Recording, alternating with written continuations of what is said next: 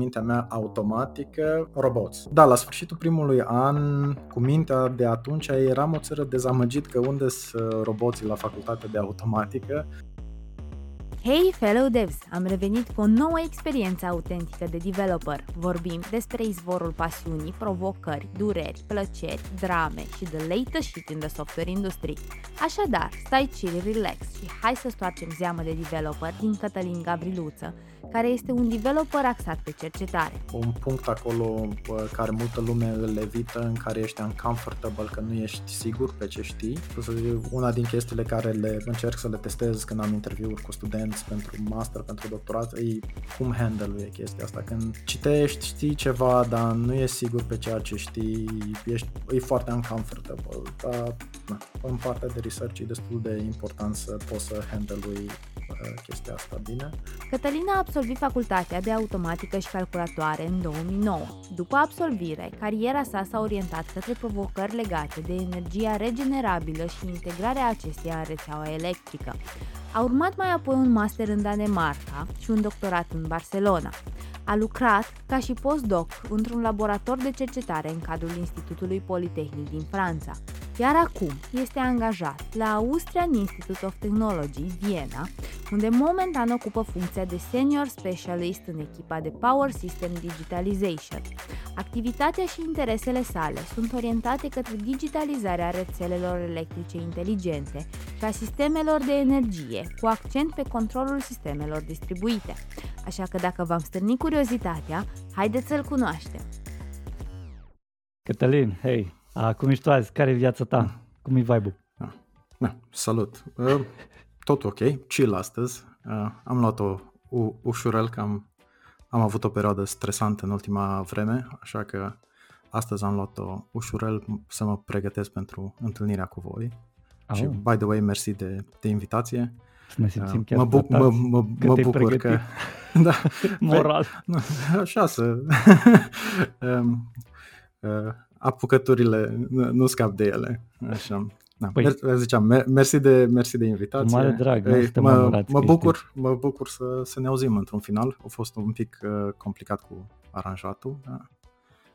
Tot Hopefully merge. Început. No worries, stai chill. Noi tot facem un pic de și bășcălie pe tema asta că like, e singurul podcast la care literal n-ai cum să te pregătești pentru că mm. ghiși ce e despre povestea ta.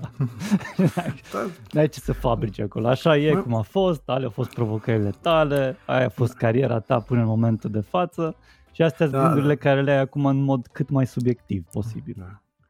Păi uh, aveam, aveam un cel puțin un punct pe to-do, ca nu cumva să ratez un punct, așa că l-am notat aici jos, uh, care era oarecum de la Cosmin, care a fost și el, uh, ați vorbit cu el câteva nice. episoade mai. Și bă, am uitat să le spun Ah, zic, las că le spun eu. Las că le zic eu. nice, super, uite, vezi ce... Din aproape în aproape. Avem așa un chain de... Uh, de, cum le zice astea? Rețea de invitați, basically. Noi pasăm microfonul de la unul la altul cu întrebarea riguroasă de la sfârșitul episodului, știi, mm. Uh, trenulețul de, de întrebări. Și totodată și alte idei, după cum văd, nu doar întrebare. Așa. Bine, mai uh, Cătălin, uite, după cum bine știi, la podcastul ăsta care se zice Zeamă de Developer, povestim despre momentul ăla când a izvorât pasiunea, vai cum sună chestia asta, când a izvorât pasiunea pentru programare sau calculatoare pentru tine. Cum a fost, te rog, zine și hai să vedem. Acum că am ascultat mai multe din episoadele voastre lately și chiar am stat și m-am gândit, bă, când am văzut eu prima dată un calculator, știi? Când, că așa, da, vag prin liceu, programare, ale alea, dar când, când a fost prima dată când am văzut un calculator și Prima dată când am pus mâna și am văzut un calculator a fost în ciclu primar, nu mai știu exact, să fi fost clasa a doua, a mm. treia, uh, și învățătorul nostru, când se, când se, când se, înva, când se predă uh, înmulțirea, nu știu, pe vremea mea cred că a fost clasa a treia sau ceva de genul. Să, și învățătorul nostru a avut o idee, mi se pare genială, și a adus calculatorul la, în clasă uh, și dacă făceai Uh, știai tabla înmulțirii cu nu știu câte, uh, jucai o tură pe calculator Și acum m-am, m-am gândit, bă, ce joc ne jucam? Și l-am întrebat pe cea GPT, că evident nu mai știam exact, știam doar așa vagi amintiri despre joc și cred că jucam Frogger, cred că pe un Commodore vechi sau așa, dar pot să spun că așa am învățat tabla mulțirii numai ca să mă joc pe calculatorul învățătorului, de numai așa că o, o funcționat. Deci de acolo ți-a, ți-a, ți-a dat un pic cu inspirație pe la nas, să zic. da, da. da. Aia, aia a fost uh, cel puțin prima amintire care o am când am văzut eu un, un, cal, un calculator. Da, după aia o mai, o mai fost ele. Uh, prin fratele meu a fost și el la liceu de mate info, fratele meu mai mare, Uh, pe el nu prea l-a prins informatica. Uh, a zice, în familie la noi cam toată lumea e ok cu matematica și mm-hmm. a fost tot timpul materia importantă la care înveți și restul vezi cum ce faci. Uh, și restul te descurci. da, restul te descurci, dar la, la mate înveți. Uh-huh. Uh, și na, au fost și fratele meu la Mate Info și cred că eram printre a șase și au primit un 486 vechi la mâna a doua, avea un 486 în casă. Mm. Uh, n-avem mare lucru pe el. Uh, DOS, uh, Pac-Man, Pac-Man și C. Oh, da. Na, și the basics, tot ce are nevoie un copil. Uh, na, și mai mi-a arătat fratele meu ce făcea el la școală, în principiu printat pe ecran numere, for loop-uri și așa mai departe, le repetam și eu și da, mi se părea interesant pattern-urile ce apăreau pe ecran. Când printezi numere sub, cu diferite for loop-uri, poți face ca un fel de ASCII art și se păreau interesante și cred că așa au...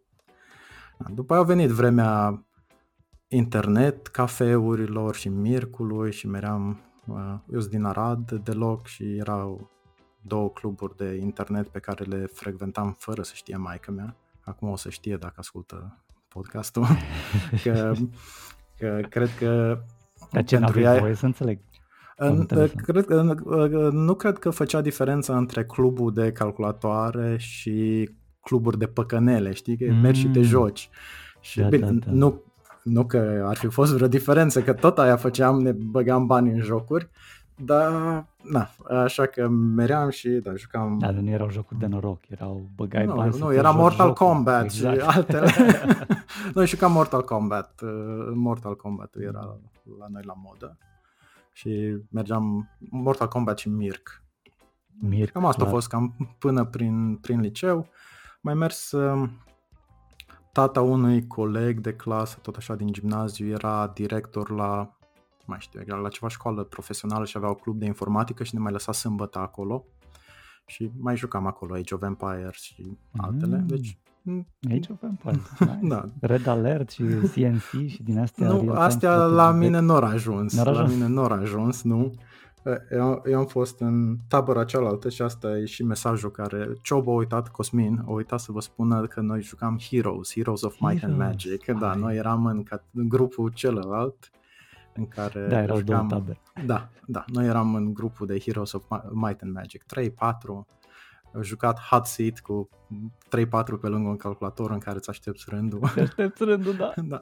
Am și mai jucam o, o, Worms Armageddon și ăla era foarte popular. Oh my god, da. ce atât de amuzant mi se pare jocul ăla. Și de strategie și amuzant da. și bășcălie și tot ce vrei.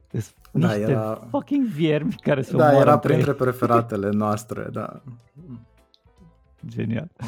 Da, da, la țin că râdeam și aveam crize de râs în fiecare zi, câte una cel puțin. Mai era ceva The joc, Bomb. Atomic Bomberman, îi zice, mm, mm-hmm, și la, mm. la, aveam crize de râs mm, la fiecare mm, tură, practic, mm, mai ales mm. dacă erau peste șase jucători, era da, absolut da, deosebit de greu să da. stai seama ce e acolo, toată lumea House. punea bombe și fugea peste tot și toată lumea murea. Da, de era skill, și, era skill. Și, și ăla îl jucam Bomberman, nu? Era... Genial. Da. da.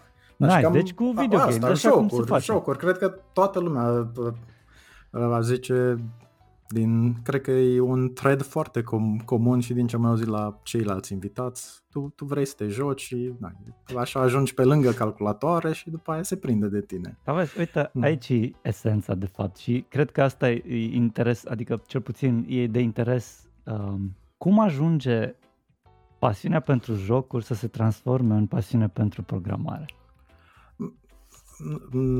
Bună întrebarea. A zice că nu, nu doar... Andrei, nu, nu, nu, da, ai furat-o. Uh, asta nu nu, nu doar jocurile, cel puțin pentru noi, era, la vremea aia nu era, să zic, for granted să ai un calculator, ci era oarecum un privilege sau când a, nu, nu toată lumea avea unul.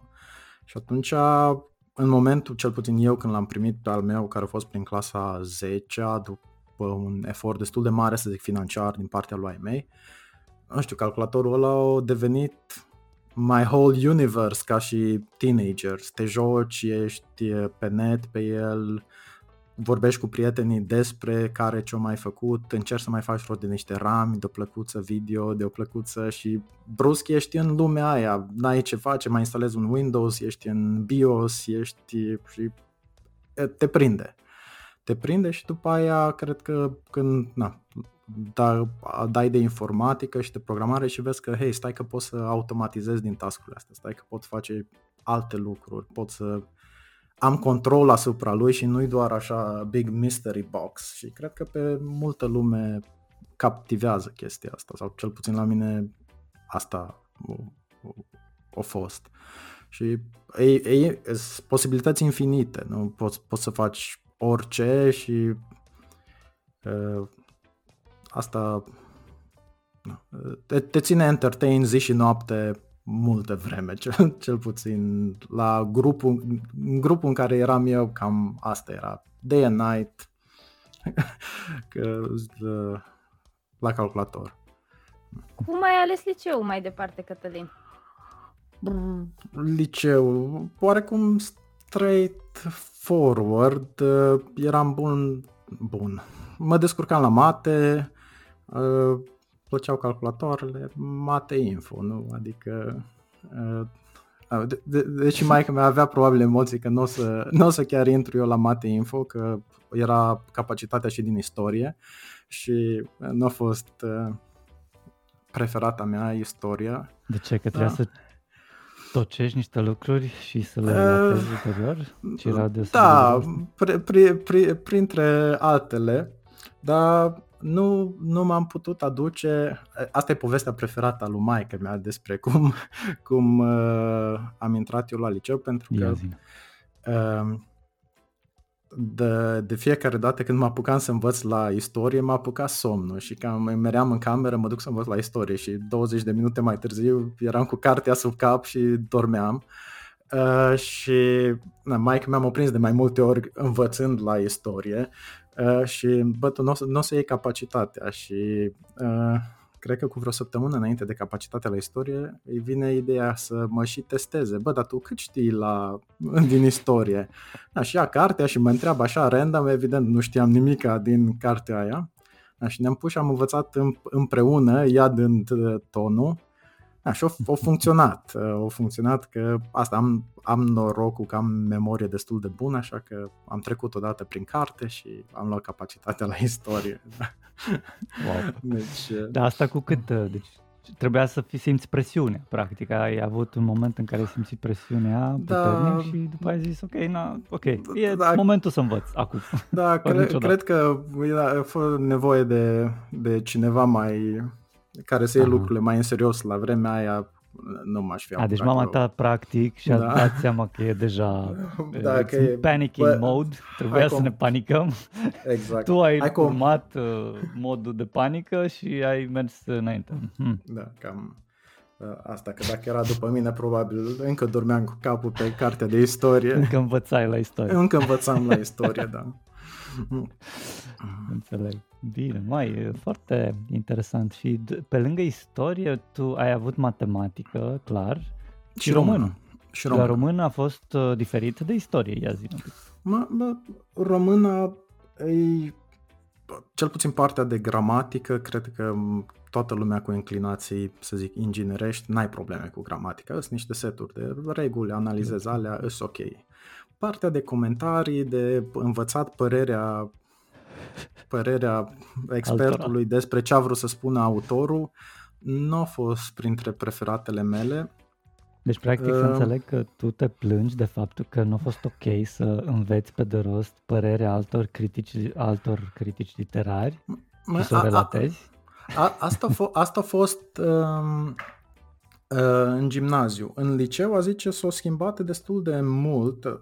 Evident, și în liceu am avut probleme cu tot ce nu a fost matematică sau informatică. Uh-huh. Uh, uh, doar că mi s-a părut cel puțin liceul la care eram era destul de trendy, așa că puteai să-ți dai cu părerea ta și păreri am o grămadă și profa de română chiar ne încuraja să ne spunem părerile și să fim cât mai, ok, ce, care e părerea ta despre text, nu părerea nu mai știu uh-huh. nice. Și chiar erai punctat pe chestia asta și am mers cu asta până în a 12 inclusiv la, la, la BAC și a fost în regulă. Deci Asta cu... a fost poate o excepție și uite, vedem și părți mm. bune. Uh, cum se numește azi, azi, azi zice că da. și liceu? Ca să Mureșan Mirela zicea la profa de mm. română și liceu am fost la Mois Nicoară, în Arad. Mm-hmm.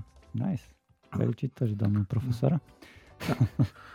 Da. Aș zice o țară mai alternativ uh, cum a fost abordarea, mm-hmm. dar cred că oricare din colegii mei întreb, toți au fost foarte și eu, și eu n-am fost printre cei buni la română, dar am avut colegi care chiar au mers după aia pe partea de litere, plecând nice. de la deci, prof, profil de mate info. Ai ajuns la liceu printr-o acțiune de tip straightforward la ce mă descurc și îmi place mm, și Așa. am ajuns la liceu da.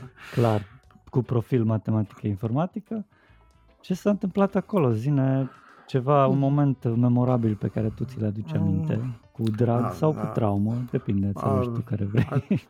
A, a zice cu, cu, cu drag majoritatea. Um, um, am avut noroc că clasa în care, na, clasa de mate info era, să zic, o, o clasă destul de bună în uh, liceu și aveam colegi care toți erau pasionați. Toată lumea sau majoritatea erau ori pe mate info, ori pe fizică, ori pe chimie, ori chiar și pe română, dar aveam, toată lumea era foarte, zice, focused, un pic un pic ne caracteristic pentru vârsta respectivă, dar lumea își lua, lua școala în serios și asta a fost uh, ok și na, prin uh, na, și, pen, și pentru mine și anturajul care îl aveam, eram mm-hmm. toți pasionați de informatică. Uh, și vă aveam... făceați chestii în proiecte în comun, chestii uh, de... Da, a zice, era oarecum atmosfera friendly competition și uh, mm-hmm. aveam, aveam colegi care erau foarte next level uh, și na, veneau, ne arătau la orele de info ce, ce ori mai descoperit uh, na, și atunci toată lumea implementa uh, uh, proiecte noi. Mi-aduc aminte un, unul din colegii mei care ulterior am fost și, și la facultă împreună uh, o dibuit el de pe net, uh, petrecea foarte mult timp săpând pe net și au venit cu o librărie de mouse, noi făceam Pascal la școală, îi zicea teme mouse. Și au făcut o librărie în care aveam mouse brusc, puteam lucra grafic și aveam mouse și puteai na, și de acolo s-a deschis universul cu făcut interfațe GUI în Pascal, mm. desenat pixel cu pixel, apăsat cu mouse pe butoane, deschis ferestre, na, de, care bine da, și asta s-a propagat la toți colegii care eram pasionați de, de info și incorporat în proiectele care le aveam la info, fiecare încerca să facă cât mai, cât mai cool. Stai doar să înțeleg că inițial am crezut că era vorba de mouse ca disponibil în editorul text, dar nu, mm. e vorba de, ok, ai scris un program și ai disponibil no. mouse input no. Mm. și vedea întreruperile de la mouse folosite astfel încât exact. să vezi mouse-ul cum se mișcă pe... Exact, aveai pointer uh. și puteai să... Na, am început să desenăm butoane, apăsai pe butoane, pe mici, na, mici animații. Nice. Ți-a început să scrii niște librării pentru... Păi co- colegul ăsta meu, că, Călin, îl porecleam Zitter, el uh, o, o scris librării, aveai ferestre, uh-huh. pe, pe chesti, pornind în de la Pascal. chestia aia, în Pascal, în Pascal. Pascal, pentru că aveam infinit timp și răbdare. Așa, uh, Ion style sau timpul avea nesfârșită răbdare cu ei sau ceva de genul, sau moromete, nu mai știu exact, pe acolo. Eu sunt foarte curioasă, Cătălin, și cred că un singur invitat, dacă nu mă înșel, am mai avut unde am deschis subiectul ăsta, spuneai că ai avut un frate. Cât de mult te-a influențat fratele tău și care a fost dinamica între voi doi? S-a creat o competiție de genul frate, tu e mai mm. bun, tu ce faci, tu de ce nu înveți? Da, oarecum. Adică, uh, frate, deci uh, am, în total noi suntem patru frați. Am, am un frate mai mare și o soră și un frate mai mic. Fratele meu mai mic e acum mm. la master. Um, competiția între noi cred că există, dar indirectă, oarecum uh, a zice, cred că e un pic natural între frați. Uh, nu, între mine și fratele meu mai mare, în competiție nu a fost că el nu a fost foarte pasionat de informatică. Lui a de, uh, visul lui când, sau unul, una dintre dorințele lui când era încă în liceu și ura cu pasiune tot ce ține de informatică, era să fie lăsat singur cu o bâtă de baseball într-o sală plină cu calculatoare. Așa de mult i-a plăcut la frate meu informatica. Deci... Se descărca ușor da, niște da, componente. Um, da. Uh, deci uh, tind să cred că din cauza profesoarei, deși am făcut cu aceeași profesoară, a fost o profesoară mai, mai strictă, dar te învăța informatică. Dar dacă nu-ți place, atunci e mai greu. Uh, na, de, asta cu, cu competiția între frați, cred că e greu să nu fie un pic de competiție, mai ales când uh, ești, dacă ești în același domeniu sau... Mm. Da, nice. cum, ca, și ca și cum, cum ziceam cum ați gestionat-o de... voi și cum cum s-au uh, poziționat părinții în toată schema asta? n a zice că s-a gestionat în vreun fel sau au fost... Curs. Uh, mers așa, na, nu știu, vezi că, de fapt, eu, eu cu sora mea avem un uh, uh, inside jokes pe tema asta, pentru că uh, dacă dacă o întreb pe maica mea, ea și aduce aminte că eu aveam nu știu ce note bune prin liceu. Deși avem anuarele acasă cu notele ce le-am avut la fiecare materie și cum am încheiat, dar în amintirea ei, așa e că eu aveam note bune în liceu, nu aveam note excelente în liceu. Sora mea a avut note mai bune decât mine în liceu dar cu toate astea eu am avut note mai bune. Deci așa, e subiectivă toată chestia. asta chestia. e joke, că zice, a, da, eu am avut da, note mai bune, da, dar de fapt, da, sarcastic da, vorbind, da, nu da. e așa. nu, nu, e, nu e deloc E doar o percepție. Da, da, da exact. Cum, am înțeles. Cum, e, e subiectiv totul. Hmm. Clar, clar. Cred, Andreea, cred că am capacitatea de a zbura mai bine sub radar, știi, decât... Ah. Fly deci nu, să simți că spune presiune pe tine faptul că ești în lumina reflectoarelor? Mm. Dacă ai fi. Mm. Uh, n-am, n-am înțeles exact Deci ideea e așa, ai zis că îți place să mergi under the radar și aia înseamnă că, follow-up question de la mine, aia înseamnă că dacă ești pus în lumina reflectoarelor și ești pus mm. Uh, cumva expus în fața unor mm. uh, provocări, public, eu știu, um, înseamnă că e mai dificil spre simți presiune pe tine sau nu? Sau e ok? E ok, am mai dezvoltat uh, piele mai groasă as you get uh, older. Când, când ziceam cu fly under the radar, mă referam la mai mult așa, știi, da, chiulești de la școală, dar nu chiulești până află maică ta sau mai chestii de genul ăsta, adică să, să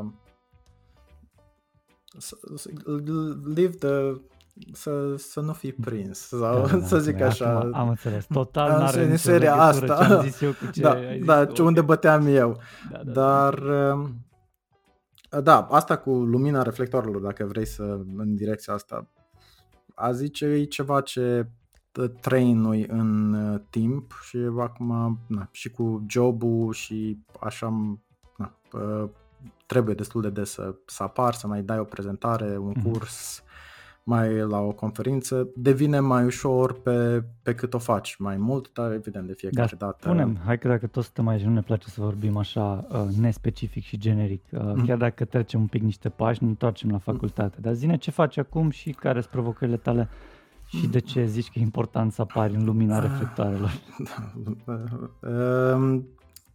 Da, lucrez în, în cercetare, acum lucrez la stai să mă gândesc, Institutul Austriac de Tehnologie, Austrian Institute of Technology în Viena, în Austria. Deci și... tu vorbești cu noi din Viena acum, doar da, ca să înțelegem. Acum, mm-hmm. da, îs, momentan îs de șase ani în Viena. Um, și lucrez în cercetare uh, pe domeniul Power System Digitalization, îi spune, păi, uh, o combinație între um, energetică, inginerie electrică și informatică. În principiu, it's in the name, Power System wow. Digitalization. În principiu... Și vorbim despre date cu caracter electric? Sau vorbim despre uh, sisteme Sisteme electrice și procesul de digitalizare și uh, smartifying, sau, uh-huh. probabil ai auzit rețele electrice inteligente sau smart grids da, da. în engleză. Uh, de, păi? topic, de topic destul de trendy de ceva vreme. Ne-ar plăcea un pic cam... să știm din, să gustăm de aici. Dă-ne un pic mai mult. Dă ce, bine, cât poți să zici, evident. Ce nu poți să zici NDA, or, or, sunt, Suntem uh, uh, institut non-profit, pu- privat public, așa că cam tot ce facem e public, așa că nu e nimic ca under ND. Decât Cine beneficiază an... de astfel de sisteme? Cine beneficiază de astfel de sisteme? Așa, end userul, cine se bucură de astfel de sisteme inteligente, energetic vorbind? Uh, păi în principiu noi toți ar trebui eventual Așa. să ne, ne bucurăm de ele, uh, dar uh, încă na, la, multe la nivel de cercetare, e o întreagă tranziție în domeniul uh-huh. ăsta. Da, nu un pic, noi vorbim de renewables. Re- renewables, dar Uh, cu provocare de, electrică. Da, gândește-te partea de, ca asta toată lumea, bă, inclusiv la, la nivelul Uniunii Europeană, e acest European Green Deal sau cum 2050, spunem. Da, 2050 trebuie 80% inginerie, uh, inginerie, energie regenerabilă în, uh, în rețeaua electrică. Like carbon neutrality. Carbon neutrality și toate aceste buzzwords și fancy words, doar că Uh, rețeaua electrică nu a fost gândită ea sub uh, forma asta să accepte toate chestiile astea, tot nu știu, uh, influxul ăsta de mm, mașini da. electrice, de panouri solare, vin cu o grămadă de probleme și provocări și atunci mm-hmm. una din soluții e digitalizarea în care toate sistemele astea de comunică, se coordonează singure sau centralizat sau și atunci se merge un pic topicurile astea do de informatică, data science, high level control și mm-hmm. inginerie electrică, care în final e problema care vrem să o rezolvăm, care îi cum adaptăm rețeaua electrică și ce trebuie făcut astfel încât să putem să facem față la ce urmează. Nice. Când, so, Mai... o, o grămadă de probleme pe tema asta. Cătălin, ce aud de la tine e că E clară problema. Problema e să devenim eficienți energetic și să reușim, poate în 2050, așa cum e gândit în Europa, cel puțin cu Carbon Neutrality Efforts, iar ca să reușim, aruncăm la problemă oameni cu expertiză mixtă, atât din partea de software development, digitalizare, data scientist and whatnot, și parte de experți în direcția electrică, audit, da. auditori electroenergetici poate sau oameni care au expertiză strict electrică și pe infrastructură da. electrică. Da, e, e exact ce, ce spui. Partea asta de multidisciplinaritate mm-hmm. devine din ce în ce mai importantă. Discutam și cu colegi care sunt mai vechi în, în institut Uh, glumea unul dintre ei, spunea că dacă ar fi să dau acum un interviu pentru job, nu m-aș mai angaja eu pe mine, pentru că acum ne uităm de la interviu, ok, știi să programezi cel puțin Python sau ideal și ceva low level, uh, pe lângă cunoștințele de, să zic, inginerie electrică, uh, sisteme de putere și alte chestii, dar a zice partea să fii cât de cât decent pe partea de code e prerequisite, e e It's a must. Cumva, uh, by default, nici mm. nu există opțiunea să nu ai, nu? Adică da, dacă da. nu ai, na, da. pare rău. E ca și cum nu poți să vorbești engleză. Cam, cam așa. Așa Interesant. Foarte interesant. Mi-ar plăcea să vorbim mai mult despre asta, mai ales că și eu sunt super pasionat în direcția asta, dar probabil offline sau într-un alt episod. Acum o să continuăm Sigur. cu povestea ta, Andreea. Te rog, pe unde suntem și ce mai săpăm în cariera și viața lui Cătălin? Da, Cătălin, uh, suntem curios să aflăm cum ai ajuns în punctul în care ești acum și o luăm încă din facultate. Cum ți-ai ales facultate? Ai făcut o facultate pe electroenergetică? Ai mers pe partea asta? Hmm.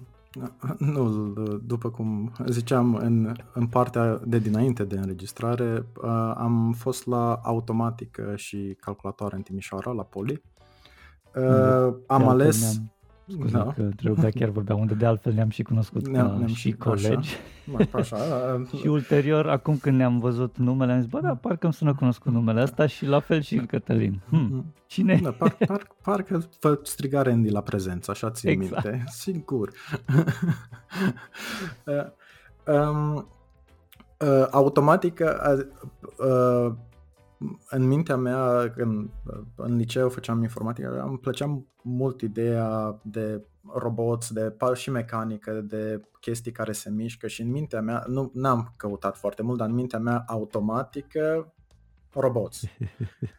Au fost o sur- un, surpriză, o, o surpriză, un șoc când uh, n-au, fost, n-au fost prea mulți roboți, în schimb a fost matematică de, de toate felurile.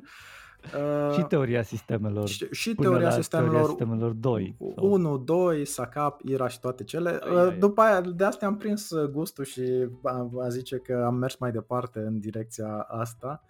Dar, da, la sfârșitul primului an, cu mintea de atunci, eram o țară dezamăgit că unde sunt roboții la facultatea de automatică, că chiar nu făcut, nu, în afară de experimentele la fizică, nu făcuse, nu, nu n-am pus mâna pe nimic practic și era doar, doar uh, teorie și multă matematică.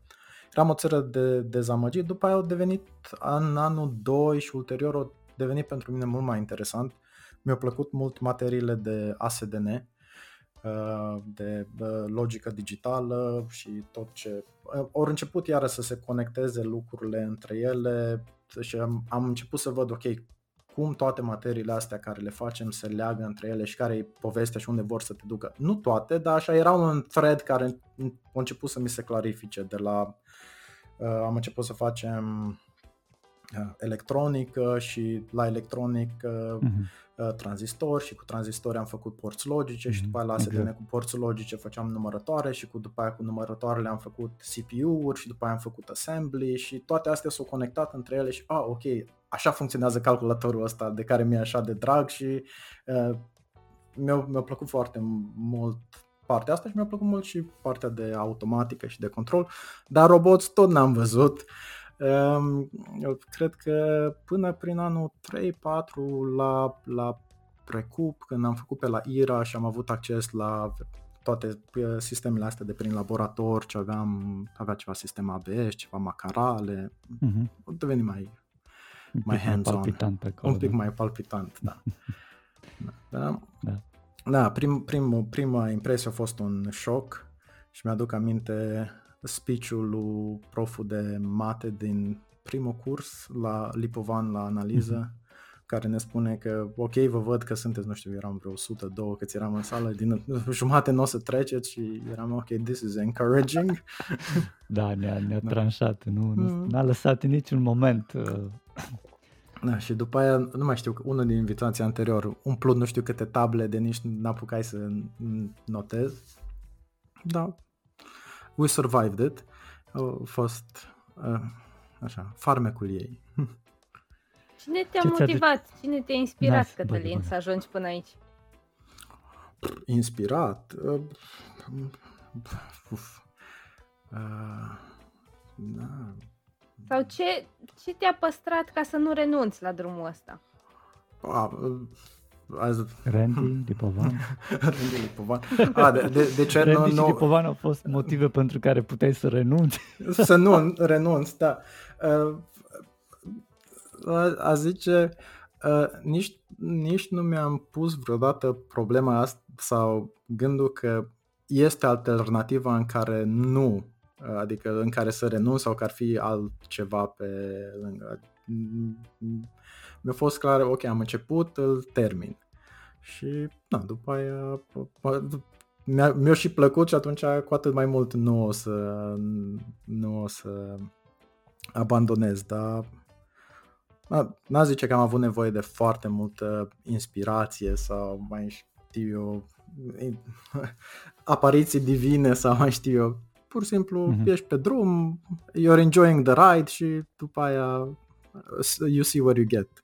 Da. Ce, ce frumos, you're enjoying the ride, sună foarte mm. fain. Ți-ai păstrat chestia asta și acum sau ai, te bucura numai de, de facultate cu enjoying the ride? Nu, nu adică eu cred, eu, ei, va zice unul din Uh, din una din chestiile care sper să o țin aprinsă până la adânci bătrânețe, nu, a, a, cred că I'm still enjoying the, the ride. Uh, îmi place mult să geek around, să învăț chestii noi, să uh, de la colegi mai tineri, mai bătrâni, asta și cariera m-am tot plim, plimbat de aici, colo, cu, cu școala, mm. cu lucru. Um, E, Ai avut con- un, uh, continuous learning uh, sort of approach.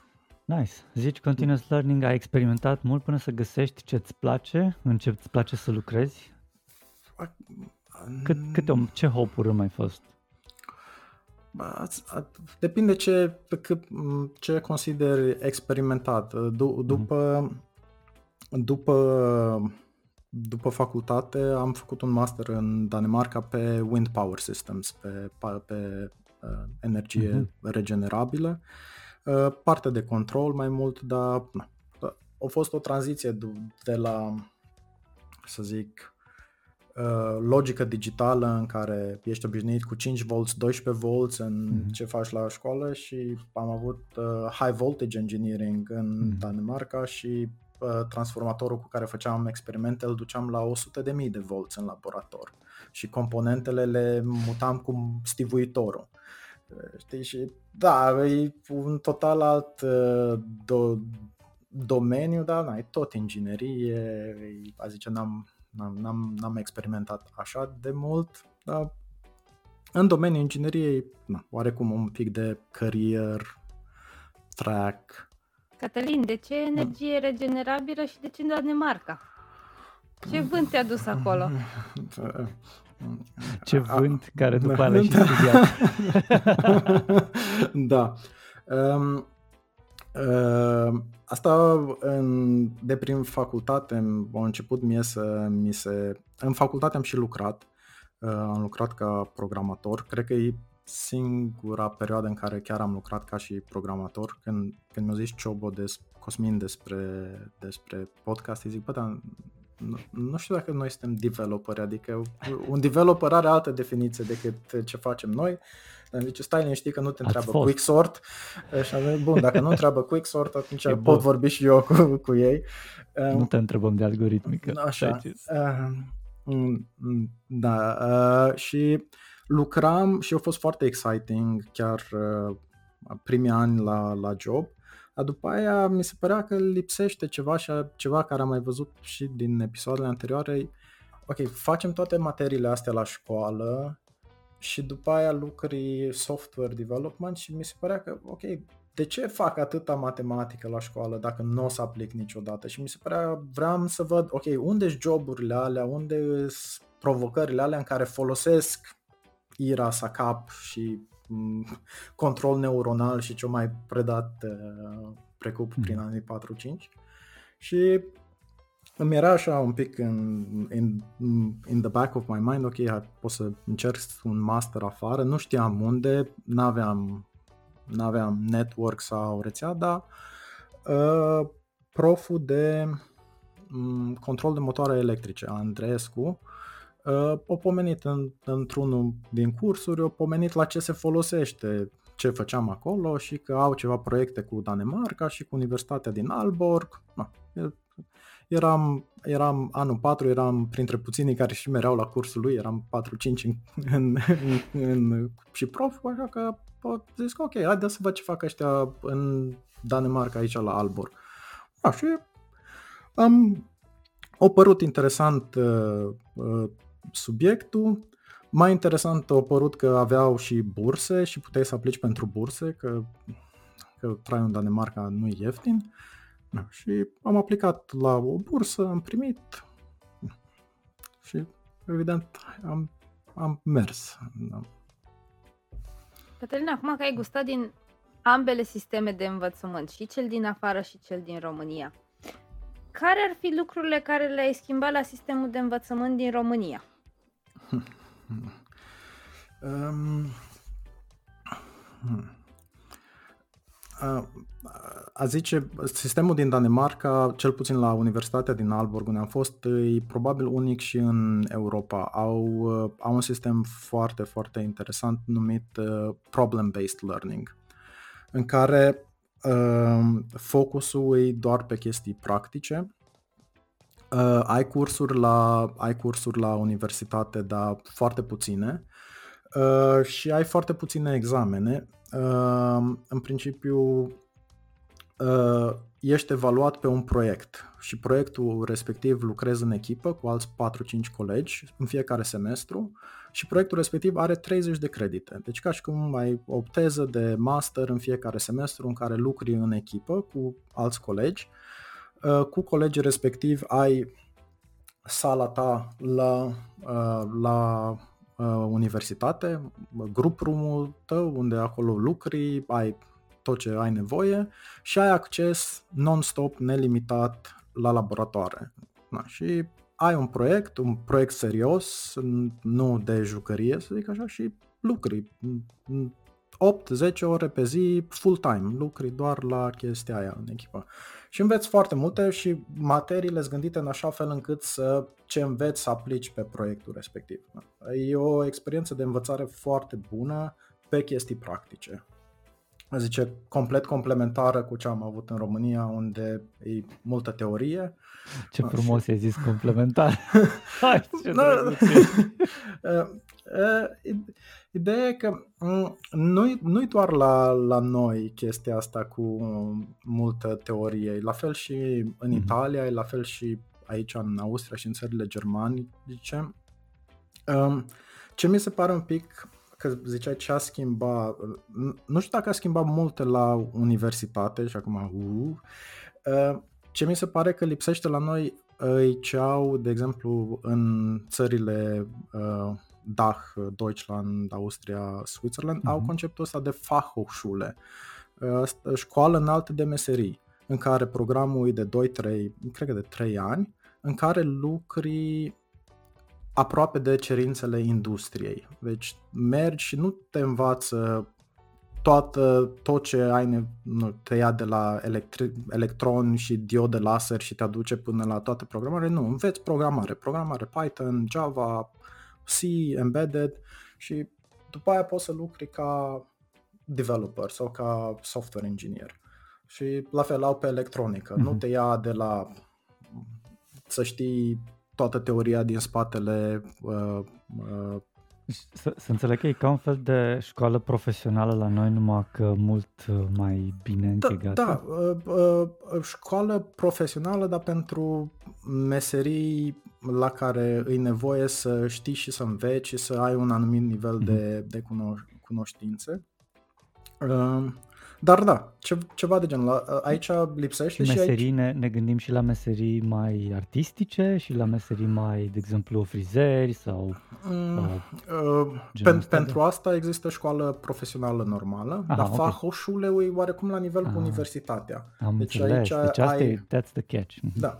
Deci la, la universitate mergi, o să faci o să primești training-ul care l-am primit și noi, care a zice e suitable dacă vrei să lucri în uh-huh. academia, dacă vrei să fii lucri în cercetare, dacă vrei să lucri pe chestii mai Înțeleg. fundamentale. Dar mai și... stai un pic, scuze că te întreb. Crezi că se întâmplă și în România, în, la Universitatea de Vest, din câte știu, nu trebuie să treci prin toată ingineria acerbă prin care am trecut noi. o să ajungi direct să fii programator mm. și like, atât știi, software, mm. development, like, nu trebuie să știi cum se așează biții într-un fucking chip, adică mm. like, nu trebuie să știi chestia asta. Mm. Sau cum funcționează assembly-ul. Poți mm. să înveți de la C++ în sus. Asta e, e mi se pare că sunt uh, două uh, nișe diferite, e nevoie de ambele, știi? Că există unii care, Clar. și aici există, am colegi care vin de pe partea de university și care vin de pe fahușule. Și mm-hmm. Da, depinde și de personalitatea lui fiecare, dar mi se pare că la noi nu chiar este, sau na, poate există acum, nu era pe vremea, pe vremea mea. Uh, asta mi se pare că probabil lipsește, da? În rest, uh, na, e, o altă chestie, dar asta nu ține numai de universitatea, zice asta poți să iei de la clasele primare și liceu și mi se pare foarte important persoana care îți predă să fie pasionată de ceea ce predă și cea, că pasiunea aia da, se transmite da. mai departe. Dacă ai pe cineva care vine și îți doarme acolo și nu are niciun chef să fie acolo cu tine, nu o să-ți placă nici sau nu. O să fie mult mai puține cazurile în care o să ai și tu o atragere aparte către o materie respectivă. Cătălin, mm. înainte de a ne povesti cum ai ajuns din Danemarca în Spania, spune-ne, te rog, cum a fost la primul interviu. Primul interviu. Um, e un pic de backstory până la primul interviu, așa că bag, bag. Uh, când uh, cu grupul meu de, de, de uh, prieteni, cu grupul în care făceam parte, majoritatea am venit la Poli în Timișoara. Cu câțiva dintre ei stăteam și în cameră de cămin, la MV-uri. Deci, nu, pentru cine cunoaște, e așa un fel de mm, hai să nu spun, să nu spun nimica. Uh, na, cine e, cunoaște știe. Lasă. Cine cunoaște știe. Na, deci stăteam la MV-uri în anul întâi uh, și toți patru eram foarte determinați să, să ne căpătăm independența noastră ca și tineri adulți și, na, evident, ne trebuia bani. Și vreau să, na, să primeam ceva din bursă, nu mai știu, cred că primeam 150 de lei bursa și din aia se duceau vreo 40 de lei pe cămin, pe MV și na, mai rămâneai cu bani de mâncare și era, dar na, nu era de ajuns, mai primeam ceva de pe acasă, dar vreau să, să fim independenți. Atunci, na, ce știm noi să facem? Știm să programăm, evident, și cam era singura chestie ce știm să facem și vine uh, unul din uh, colegi, hai să, hai să ne advertizuim noi skillurile noastre de programatori prin complex. Da, și zici ce făcut? Fluturaș? Am făcut fluturaș, așa am scos un top, am scos un top întreg la imprimanta lui, uh, lui Călin Uh, și i-am, prim, i-am lipit pe toți stâlpii din complex. Îți facem proiectul tău la info, uh, na, și cu uh, datele noastre ah, de deci contact. Pentru studenți Pentru studenți, ah, da. Ok, ok, ok. Na, și ne-au contactat lume la greu. Am făcut la proiecte pentru, pentru colegii de la ISE de nu mai știu, atâtea baze de date Access cu Visual Basic. Aveam deja cred că după câteva exact. luni aveam catalog de ele. Aha, bă, stai că biblioteca am mai făcut deja, hai să luăm mai ceva. um, și chargeați? Cât chargeați? Cât, ce ah, preț nu la mai, aveți? Nu mai știu, dar tot ceva de genul 50 de lei, 100 de lei, nu știu, ceva Aha. ridicol. Ceva modic. Da, Bine, pentru noi uh, we, we, we were going for the numbers, știi? Primele Aha. câteva era mai, au fost mai grele, că, nu știu, lucrai 4-5 nopți să, să faci proiectul, dar deja la al 10-lea aveam deja totul, trebuia doar să schimb tabelele din baza de date. Um, și, na, tot din afișele astea uh, ne-au găsit un individ, nu mai știu exact, dar era ceva salesman, cred, și avea el ceva workflow-uri cu Excel, cu email, vrea să le, de fapt, coordona mai mult salesmen și vrea să-și automatizeze workflow-urile și uh, ne-au văzut afișul și ne-au contactat uh, și el, colegul meu uh, Sergio, a luat proiectul respectiv și a fost a nightmare, a fost uh, un nightmare client da, că, oarecum... Micromanagement cu tot ce uh, cred, cred că profita un pic de naivitatea da. noastră, da. știi? Și tot, uh, niciodată uh, feature-urile ce le cereau nu erau complet implementate și se întârzia plata foarte mult și, mm.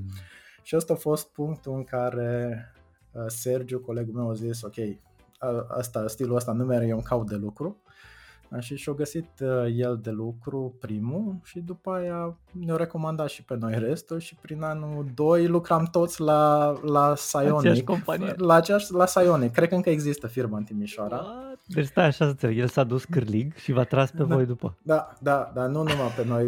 Eram, cred că de la noi din an lucra și Tiți Dragomir acolo, Ah, uh, lucra și Artur Certuș acolo. Uh, noi vreo 4-5, uh, dar iară tot așa, din vorbă în vorbă. Bă, mai știi pe careva? Hai că... Na. A fost fain, a fost foarte fain. Uh, na, și din anul 2 am lucrat la, la Sionic. Ai lucrat full-time sau part-time? Uh, Cum te descurcai și cu Pa, facultatea? pa, part-time, am început Mhm. 4 ore, mai prin anul 4-5 am trecut la 6 ore. Mergea, mergea, că faculta era, era ok. De, na, nopți nedormite, the, the usual student uh, lifestyle, dar uh, Erai mergea. tânăr, mergea. merge, mergea mai bine atunci. Duceai altfel. da, uh, era, aveam alt mileage. Ce Um, vârstă ai acum, Baidur? Uh, stai, 37. 37. 37, mulți înainte. Da, și așa a fost primul meu interviu, am mers, uh, nu-i spunea Sionic pe atunci, am am mers la recomandarea colegului Sergiu. Deci a fost streamlined. da, fast am mers, forward, ai uh, am ajuns avut direct. o, o zi de probă în care, ok, ce Ah, știi ok. să faci, ok, iau un task-ul ăsta, am Ah, mers, o zi am de program- probă. Da. Deci nu am, ți-a dat test tehnic. Nu, o zi de Ți-a probă, dat am o zi mers de direct, probă. da, direct ceva task-uri. Am Da, am înțeles. făcut și eu acolo, na, uh, uh, programam C-Sharp, uh, nu mai programasem eu C-Sharp înainte, dar mi-a spus Sergiu că se face C-Sharp, așa că Ai am pus mâna în învățat C-Sharp. C-Sharp în două săptămâni, învățat, am, am Ai obișnuit cu înțeles. sintaxa și... Așa. Mm, uh, Cât de și- ușor ți era pe, pe vremuri și acum poate să treci de la un limbaj de programare la altul? Aș, aș zice, de, de, depinde foarte mult de depthul la care vrei Mhm. să-l abordezi. Așa, să zic, trivial, foarte ușor. Mhm. Uh, doar vezi tu cum sunt pasate variabile, Mhm. referință sau valoare și mai știu eu unele chestii de nișă, dar destul de ușurel. Iar depinde ce vorbim. Mi se pare Corect. greu să sar de la ceva gen Python la ceva gen C dacă tu n-ai alocat niciodată memorie în viața ta. Și pointer, Uh, te uiți la și ei cu pointeri, lupa. e, Ce exact. sunt ăștia și de ce? Da.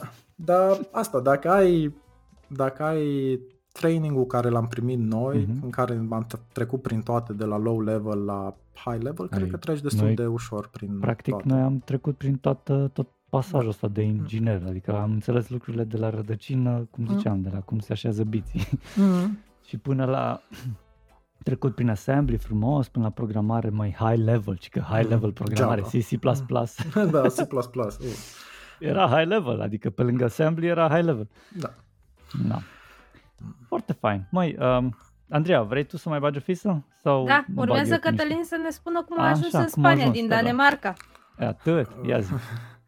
Uh, uh, după, stai, pe, um, în Danemarca uh, a fost, cum ziceam, experiența de învățare și uh, m, la universitate, partea academică, uh, nu poți, fără, nu poți reproșa nimic. În schimb, nu prea m-am acomodat cu vremea și cu cultura nordică, în special vremea. Și um, puține lucruri mi erau clar când am terminat masterul, dar știam că eu aici nu mai rezist.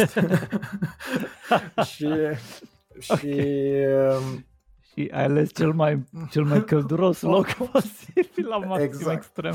E, e, exact, e, e, exact cum spui, e, unul din profesorii care predau acolo era uh, spaniol din, din, uh, din Barcelona și o advert, advertizuit o, uh, ceva poziții de doctorat și am zis, păi Barcelona, cum să nu mă duc în Barcelona? Sună Atât. superb. Na, și cum uh, mi-am terminat uh, sus defensul la proiect, a doua zi am fost în avion către Barcelona, nici n-am stat să-mi primesc diploma, mi-au trimis-o prin poștă ulterior, că n-am, n-am, nu, mai, nu mai aveam, uh, nu, mai- nu mai vreau să, ră, să rămân, deci așa am ajuns în Spania.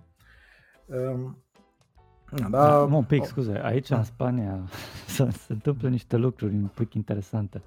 Citesc aici, acum o trebuie să caut pe net, că habar nu avem ce înseamnă asta, dar trebuie să ne zici tu cu cuvintele tale. Ce înseamnă cum laude? Adică așa un fel de custeluță. Custeluță? da. Nice.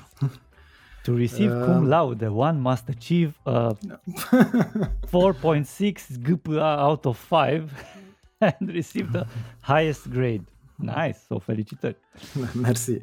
Uh, în, în principiu, uh, la, la doctorat uh, ești, uh, să zic, calitatea muncii tale e dată de cât publici sau cât din ce, ce scoți poate fi publicat. Na, și atunci, dacă ai rezultate bune care sunt publicate, care sunt oarecum validate de comunitate, atunci... Mm-hmm. atunci și tu ai publicat. Am, ai luat... am publicat cât, mm-hmm. uh, cât mi, mi s-a cerut sau poate și un pic pe, peste. Uh, Zine un pic, am mai avut pe cineva uh, și Probabil pe Adi. Un pic. pe, pe Adi Leaf. Din... Exact. Spune cum e procesul ăsta. Ce, de când, când vrei să publici ceva sau când, când vrei să, să scrii un paper, uh, de unde e... pleci și cum ajungi în forma finală cu paper, cu tot? Că bă, că sunt mai mulți autori, nu numai tu. Sau? Da. și că da, da. numai tu ești?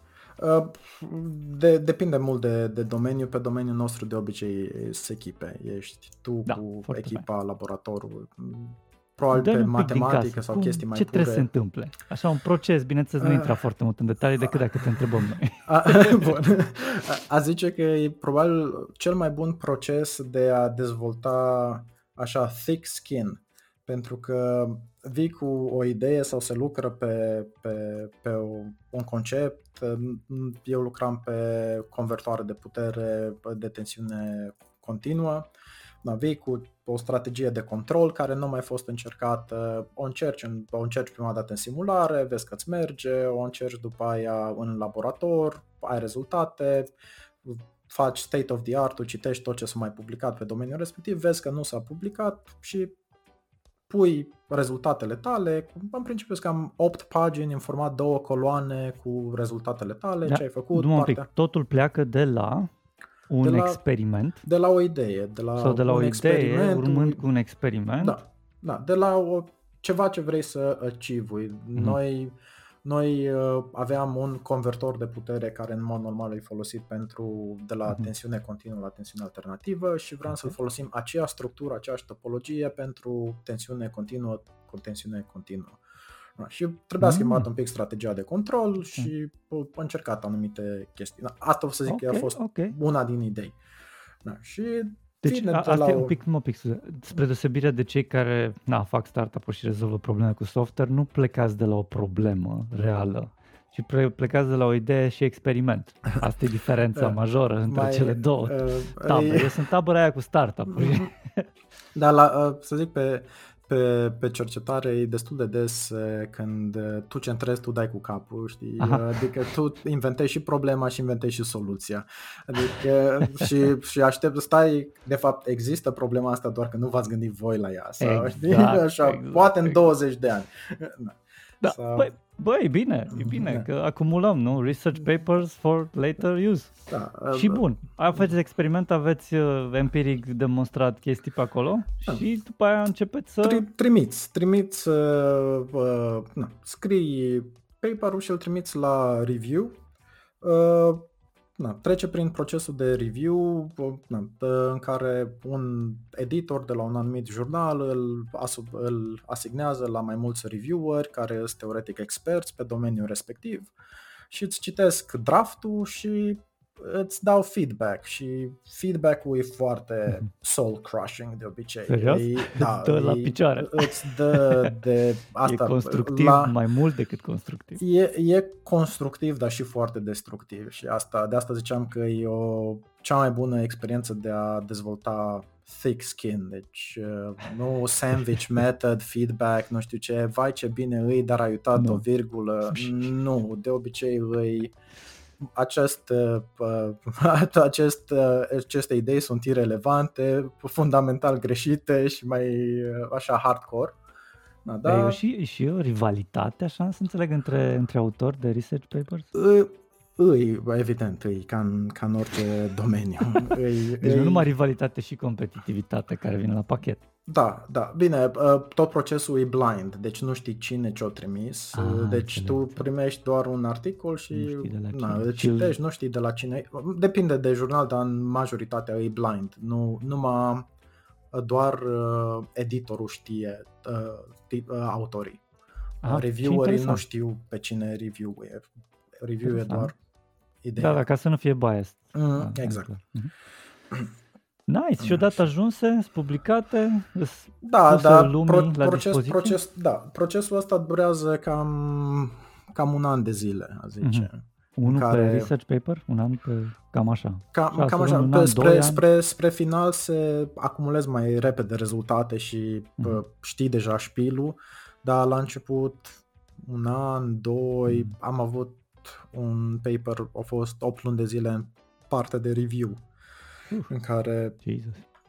în care ți-l primești, ți-l citește, review, dacă ești norocos nu ți-l rejectuie, ci ți-l trimite mm. înapoi cu posibilitatea de da, review and resubmit.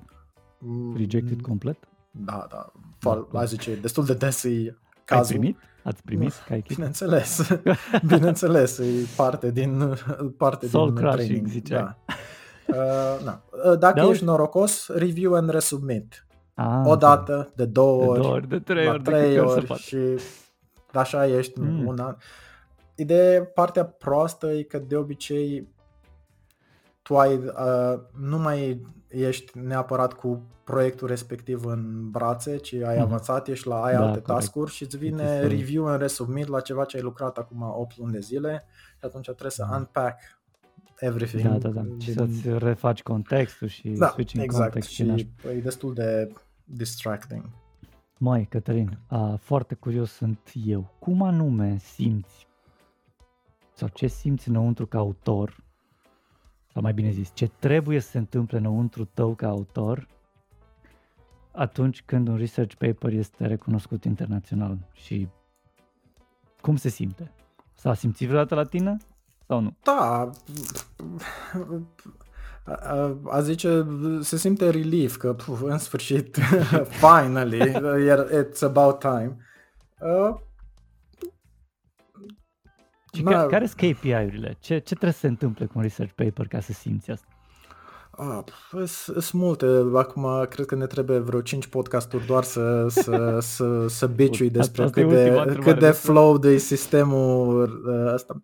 Uh, în principiu o, o se numără ulterior sau se numără, se ține count fiecare paper care îl scoți, câte alte paper-uri îl citează, deci mm. care e influența, impactul care deci, îl ai și se calculează tot felul de, exact, se, se calculează tot felul de, de KPIs de genul mm-hmm. ăsta și în funcție de KPIs și ăștia, researcherii sunt ranked și doar mm. că dă, sistemul, pentru că se uh, valorifică chestia asta, oarecum există și ways to cheat sau to play unfair și atunci se creează mm. niște, niște situații okay. nu foarte morally corect, a zice. Hai că, din păcate, nu avem timp să dezvoltăm asta, deși mi-ar plăcea că e foarte piperată. În schimb, vreau să te întreb tot pe topicul ăsta, dacă cumva ai scris ceva sau ai luat parte la scrierea unui paper pe inteligență artificială într-un fel sau altul?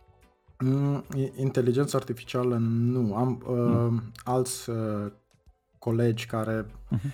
uh, lucră pe partea de machine learning și acum începem și uh, pe partea, să zic, de inginerie electrică suntem o țară uh, cu câțiva ani în urmă la cei trendy, să zic, în domeniul de IT. Uh-huh. Și atunci aplicabilitatea, e, e și o industrie foarte conservativă, deci e foarte greu să schimbe orice pe partea de, de rețele electrice, uh-huh. operatorii sunt foarte conservatori, da, sunt foarte reticenți la tot ce e nou. Da. Din motive na, security, critical infrastructure și așa mai departe. Deci pe inteligența artificială nu am, nu am lucrat, în schimb, na, ca tot omul, acum suntem în trend și uh, Și folosesc, te-ai dar pus mâinile pe un large language model? na, evi- Care e e- preferatul evident. în principiu chat GPT-ul folosesc destul de des și uh, Varianta Copilot-ul. Pro plătită? Sau? Uh, nu, Și varianta. uh, Vari- Nice. Copilot-ul plătesc, Copilotul dar trebuie, că altfel nu da. poți. bă, Nu bă, mai e- poți, că era e- o beta. Da, e, e fo- foarte convenient, aș spune. Da, și Nice. chat, chat GPT-ul e foarte useful, mai, mai ales ca și, ca Păi și stai așa, researcher. că nu, nu scapi ușor. Zine, zine cum anume, specific și clar. Mm, Cum l-ai folosit tu să-ți facă viața mai ușoară și uh, ce experiență ai avut cu ChatGPT și după aia poate și cu Copilot. Mm, Cu ChatGPT-ul, în principiu, mi- e foarte util pe, na, o, o bună parte din tascurile la jobul meu, să zic, e și inclusiv scris, produci text scris. Atunci, e, e, iar scrisul academic e mai, mai rigid, mai... Na, o chestie cum îl folosesc lately, scriu cu cuvintele mele, fără să-mi bat capul de academic properness. Atunci, rephrase this and make it sound academic. So make it sound more ambitious. So, and there you go. Ia de aici și fă să sună bine, mă. Da, cam, cam uh, asta. După aia, iară, când scriu și nu, uh, nu sigur că e foarte pe înțeles, uh, îl întreb ce înțelegi tu din chestia asta și copy-paste la un paragraf de text. Și atunci văd dacă un large language model înțelege ce vreau să spun, atunci o să înțeleagă și alți oameni, hopefully. Uh, uh, multe, foarte des uh, pentru ca un fel de dicționar uh, high level în care zi-mi un cuvânt care să exprime și descriu într-o, într-o Mhm. propoziție ce vreau să exprime și contextul și îmi dă, dă cuvinte sau context foarte bun. Nice. Nu-i L-ai, foarte... l-ai, l-ai, l-ai pus să-ți, dea, să-ți pună întrebări. Uh, să, nu. Nu? Mm. Băi, Uh. fantastic. I-am zis așa, i-am dat un pic de problemă Mm? și am zis pune cel puțin 10 întrebări astfel încât să înțelegi mai bine uh, ce vreau de la tine. Uh-huh. Mi-a pus 10 întrebări, i-am răspuns la toate și după aia a avut context mai mult. Ah, ok. Interesant. Și like, asta e one, one thing. După aia pot să... Na, sunt mai multe hack-uri ce se pot face, dar e, e un, uh, un fel de framework CDC, nu mai știu cum se numește. Îi dai context, îi dai instrucțiunea, Mhm. um, îi dai input-ul și dacă găsesc o să pun probabil în descriere un, uh, Mm. un mic short video despre chestia Mm. asta. Iar un dude influencer care vorbește mult despre, despre asta și predă și la universitate Mm. și folosește genul ăsta de framework pentru prompting și e spot on, mega șmecher. Mm. Dar acum nu mi-aduc aminte exact cum se numește. E, e, e, e util, îl- e foarte util. Uh, Nu mi se pare foarte bun când îi dai să genereze foarte mult text. De exemplu, dacă îi cer deja două, trei paragrafe de text, mi se par că sunt foarte sterile, sunt foarte generice, foarte sterile, nu, nu e ceva ce Da. o persoană ar scrie. A tricky. Mm. Uh, dacă îi spui să joace rolul unui ceva, gen Mm. joacă rolul unui uh, lawyer sau professional lawyer, atunci îți Mm. vorbește în limbă de lemn. Mm. Dacă zici act as a professional marketer with a, eu știu, um, lovely or playful tone of voice and stuff Mm. like that, îți face frumos cu tone of voice-ul pe care îl vrei. Mm. Deci e fantastic, e- poți să-i dai butoane, zici Da. că nu-ți place cum sună, să-l facă să sune mai bine. Ce înseamnă mai bine? E important să știm și să-i zicem cum. Mm. Da, asta, dar mi se pare că trebuie să fii in the loop. Nu, nu poți să-i dai, ok, scrie aplicația asta de proiect și generează 30 de pagini Nu, de... nici Deci, Nu se poate. dacă ești in the loop, tot la un paragraf, tot o propoziție, mai un input, mai îl tweak cum zici tu, mai ești la butoane, mi se pare că output-ul e excepțional și îți ușurează foarte mult uh, munca. Dar încă e departe din, uh, ok, do this for me and, Yep. and that's it. Agre, agre.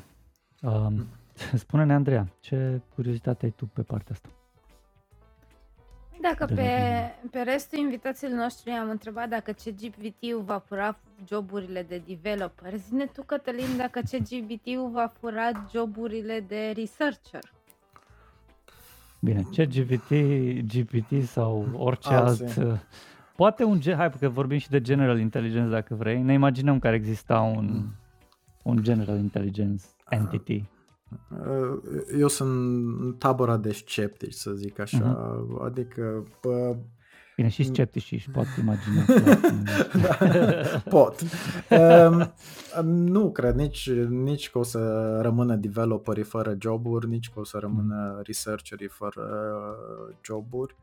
Um, din punctul meu de vedere, uh, e ChatGPT, Large Language Models, AI, cum vrei să spui, e o unealtă, o unealtă foarte avansată, uh, dar atunci avem noi timp să ne ocupăm de uh, idei și lucruri care necesită această unealtă avansată. Nu știu, la fel când au apărut calculatoarele și poți să iei orice alt exemplu din evoluția tehnicii. Da, îți ușurează munca, dar tot timpul there are higher fish or bigger fish to fry și pentru care ai nevoie de așa o unealtă și da, cred că doar o să ne ușureze nouă din, din workload și sau poate din, yeah, din mm-hmm. balast, atunci te poți ocupa de chestii mai high level. Pentru că ai cineva care, nu știu, ai echivalentul a o echipă de junior developer care îți developuie pentru tine, așa că tu doar poți să design și să rezolvi probleme importante. Sau să inventezi probleme pe care să le rezolvi. Cum fac researcherii Cum de fac researcherii de obicei. Auzi, Cătălin, chiar am, am văzut pe YouTube ieri un reportaj de la Recorder, reportaj vorba vine, un fel de uh, interviuri așa de stradă. O mers pe stradă și a întrebat lumea ce ți-e frică la ziua de mâine? Ce să, nu, să nu spui ție? că omul de rând e frică de AI. Nu, nu. Ah, ok, bun. A, dacă vrei, punem și la în descriere și vedem. Pune, să vedem ce zic oamenii. Oameni de rând, oameni mai uh, citiți, oameni mai inteligenți, oameni cu probleme de pe o zi pe alta. Sunt tot felul de oameni. Interesantă mm.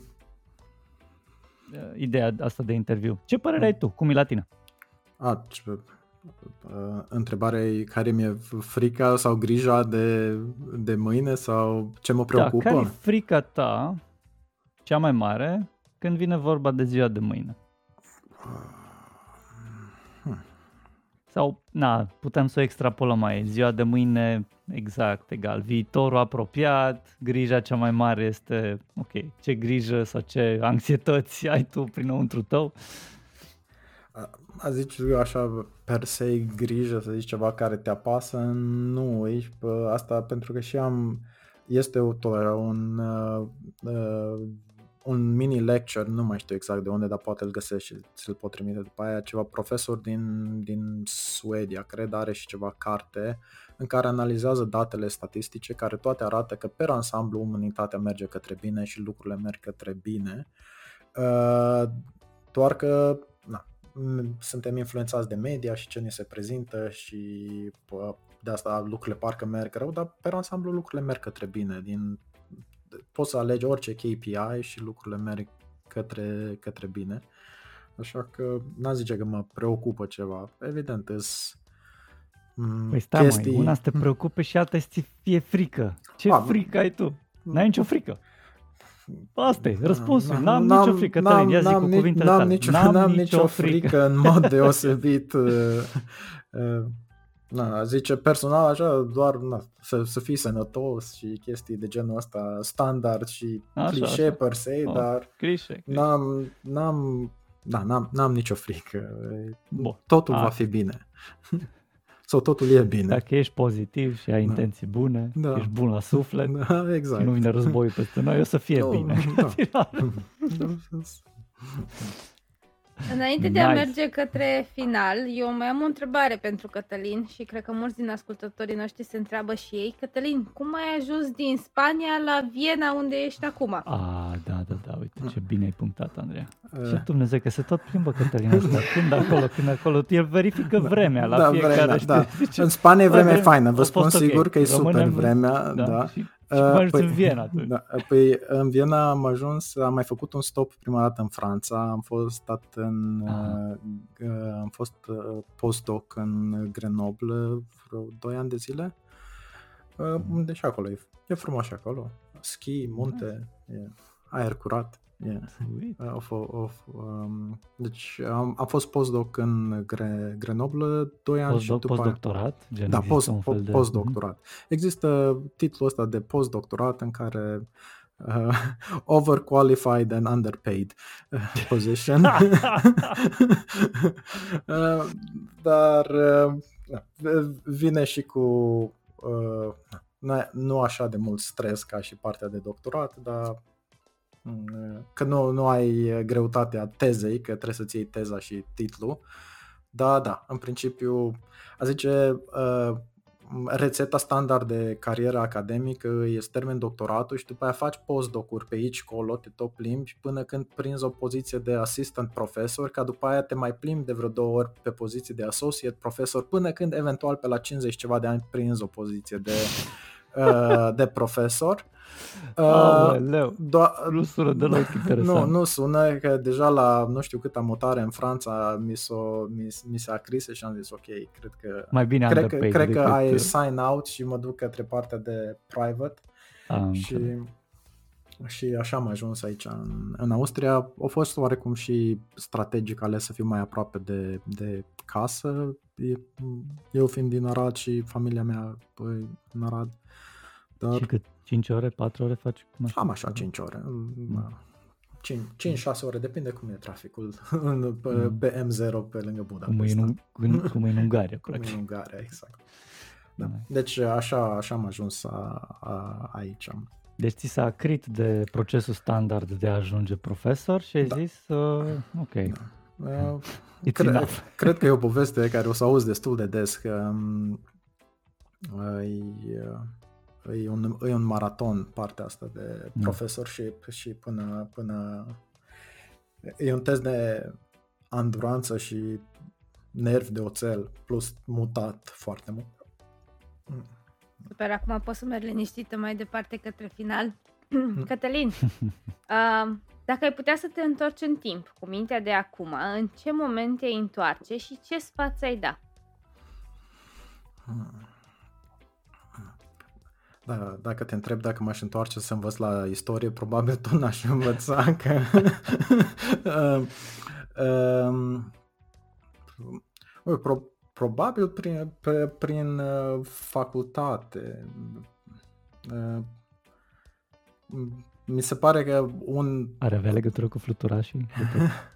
Nu, nu, nu, aia a fost, aia a fost, uh, aia a fost uh, one of the good decisions. Cred că legat de, ah. de, de școală, unele, uh, să zic, unele materii le-am, le-am fâșărit pentru că sistemul mi-a permis să le fâșăresc și the path of least resistance, așa și eu și ca și electricitatea, dacă există, o să, o, să o iau.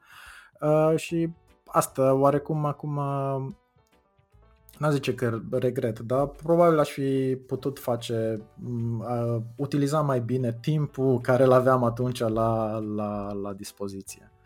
Cătălin, da. uite-te în camera asta la noi. Da, așa, uh, tu așa. ești aici tânăr, transmite-ne un mesaj. T- tânăr? Direct și la obiect. Tânăr, tânăr, pe facultate. Te vezi, numai că îți imaginezi că n-ai barbă și ochelari. Da, și, și eu îmi transmit mie tu tânăr? Zici ție, da. Da. te ai un canal deschis acum. Ia ziți. Mm. Ziți tu ție. Bă, loză. Pun-te și învață mai, mai serios, nu, nu lăsa pe ultima sută. Nu știu. Ce, foarte multe examene le-am, le-am abordat uh, amâni până... Deci asta, procrastinare, așa, dacă vrem să punem un Atât. label bun. Uh, să zic, am, pe cât am mai îmbătrânit, m-am mai cizelat, dar mai tânăr fiind, eram expert în a procrastina. În special dacă sunt chestii care, de fapt, cred că intră în definiția procrastinării, dacă chestii care trebuie făcute, dar chiar nu le-aș face sau dacă atunci le am chestii mai importante de făcut, nu cam de lucru sau mai știu eu. Și atunci vine examenul la, nu știu, la sacap și tu realizezi că, ah, stai, că n-am decât bun, două stai, zile stai de învățat. Deci a venit examenul și eu, tu acum ești în ipostază în care poți să vorbești cu tine. Și Mm. examenul vine și în trei săptămâni e examen. Da, tu, Trei m-aș, săptămâni foarte, e mult. mă, E mult, m-aș, două sfătui să, mă, săptămâni. m-aș sfătui să învăț, să abordez uh, așa puțin câte puțin, nu două nopți înainte și șase Red Bulls. Dar, Păi uh, bun, și, și te, te, te-ai ascultat? Te-ai da ascultare sfatului. Că doar nu numai sfat.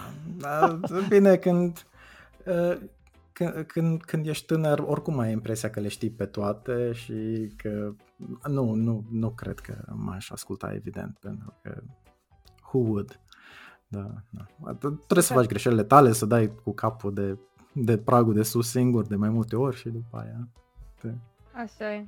Și acum, Cătălin, pentru că suntem în sezonul 2, de data asta mergem și în viitor și te vezi undeva pe, pe o bancă la 60-70 de ani. Ce te-ai întrebat? Ce m-aș întreba eu pe mine? Probabil ar fi m, așa retro sau pro- presimt că o să fie multe chestii care nu o să le înțeleg. Gen, de ce toată, stă toată lumea în VR sau mai știu eu ce, de ce toată lumea cu casca pe cap. Uh, Asta e bun. uh, Good observation. Probabil la uh, chestii de genul așa, retro, analizând în viața, nu știu dacă mi-aș... Ah, Probabil la fel. Bă, când erai la 30 de ani și 37 și tot procrastinai ca, ca ticălosul. Uh, nu știu. Mm, greu. Dar Probabil toată lumea... Da, nu, mai, mai mult e vorba despre cum formulezi întrebarea pentru tine, că nu o să primești răspuns. Nu o să că n-avem primești cum, răspuns. Evident. Deci, înt- uh, întrebarea e ce curiozitate avea tu de la tine peste mulți ani? Ia da. nu. Mm, Cred că asta, dacă, dacă it's worth it, că mm, cred, mm, când ești prins în lucruri, ai impresia că sunt importante și că you're doing the big thing și că dar probabil tot timpul când te uiți un pic retro, chestiile sunt mai atenuate. Mă gândesc asta, dacă, dacă was it all worth it sau dacă was it all for, for something. Mhm. Ok, that's, uh, that's nice. Um, am mai avut astfel de atitudine. Da, important să înțelegi, bă, au meritat, adică Uh, Ideal ar fi să răspunsul să fie da, Da, că dacă da. e nu, atunci E nașpa. e un pic late, știi? Să... Na, adică, sau Da, poate nu. da. Bine, mai super. Hai că mergem la întrebarea invitatului anterior. Asta e întrebarea surpriză de la Arpi, Arpad Gabor. Zice așa. Noi ca și programatori și numai bine că, uite, exact pentru tine întrebarea asta, parcă e ca o mănușă.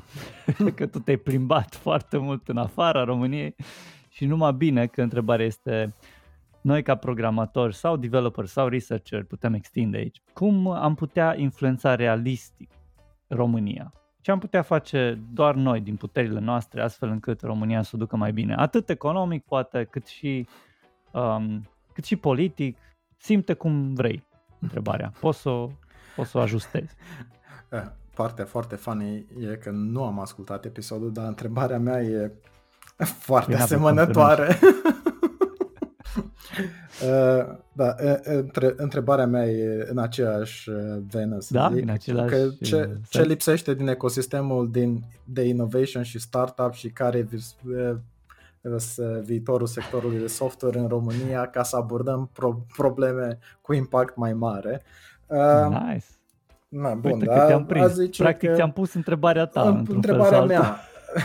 Bine, evident m-am m-am gândit la întrebarea asta pentru că, să zic, uh, uh, nu, informațiile care le am, să zic, despre sectorul IT și ce se mai întâmplă pe acasă, îi în principiu de la toți prietenii care am, care Mhm. lucră în domeniu acasă, acum și prin podcastul vostru.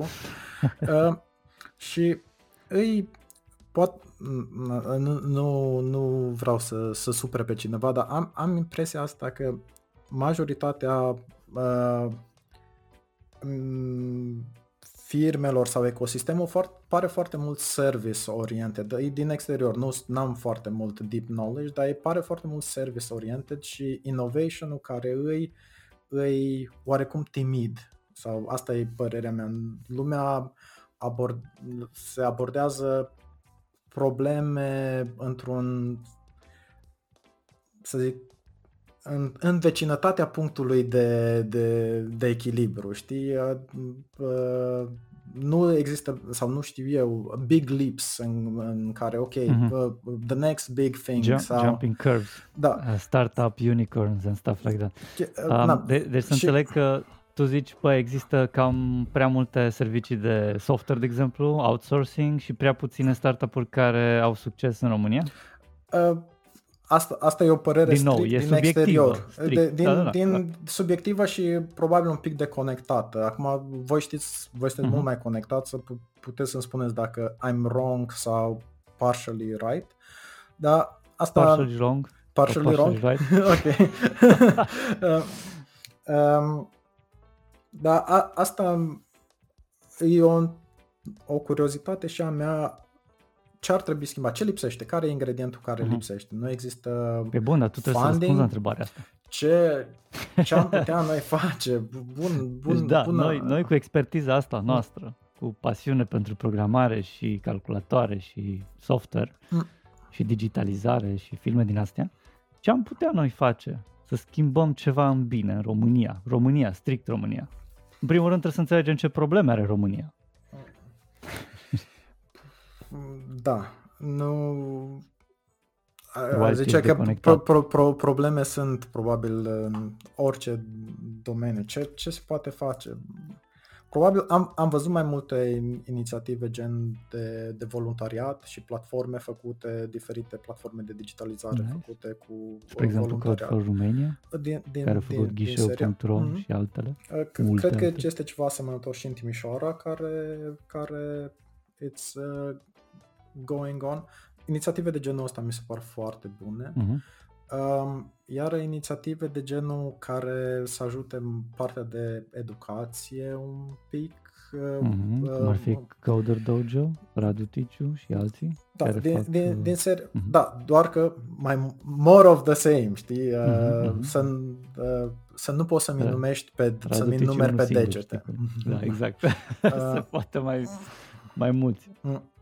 Uh, da, okay. cred, că, cred că inițiative de genul ăsta sunt bune. Pro, na, uh, Super. Probabil, Mai, tre- răsp- probabil și ceva de pe partea, să zic, de policy, dar aici cred mm. că trebuie implicare din partea guvernului să fie aici, eu deja mă pierd că nu... E, să... e mult, sigur. Păi trebuie susținut și incentivul trebuie să fie pe masă. Adică da. dacă sunt inițiative de gen Code for Romania, dar nu sunt finanțate și nu sunt... Uh, da folosite, că mai e și chestia asta, că uneori se întâmplă, băi, noi vă facem site vă facem, vă punem la punct chestii, dar lăsați-ne, dați-ne acces, uite, vă punem noi la punct sistemul de CAS strâm care plătiți o grămadă de bani pe nimic și, și nu le-a dat voie, nu le-a dat voie la Code for Romania să facă, să pună sistemul la punct, poate chiar și aproape pe gratis, pentru că, mm. pentru că. Aici ne depășește pe noi. Mm. Pe mine în mod, în mod cert.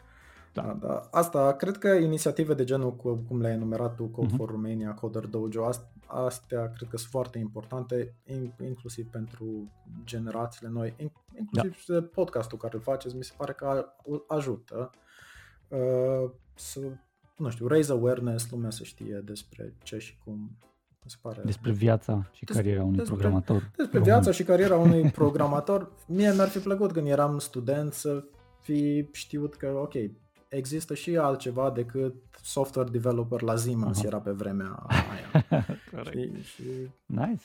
Că este și varianta Deschide de un pic. antreprenoriat, că este și varianta uh-huh. de nu știu, researcher, că este și varianta de nu știu, pe, nice. în diferite domenii.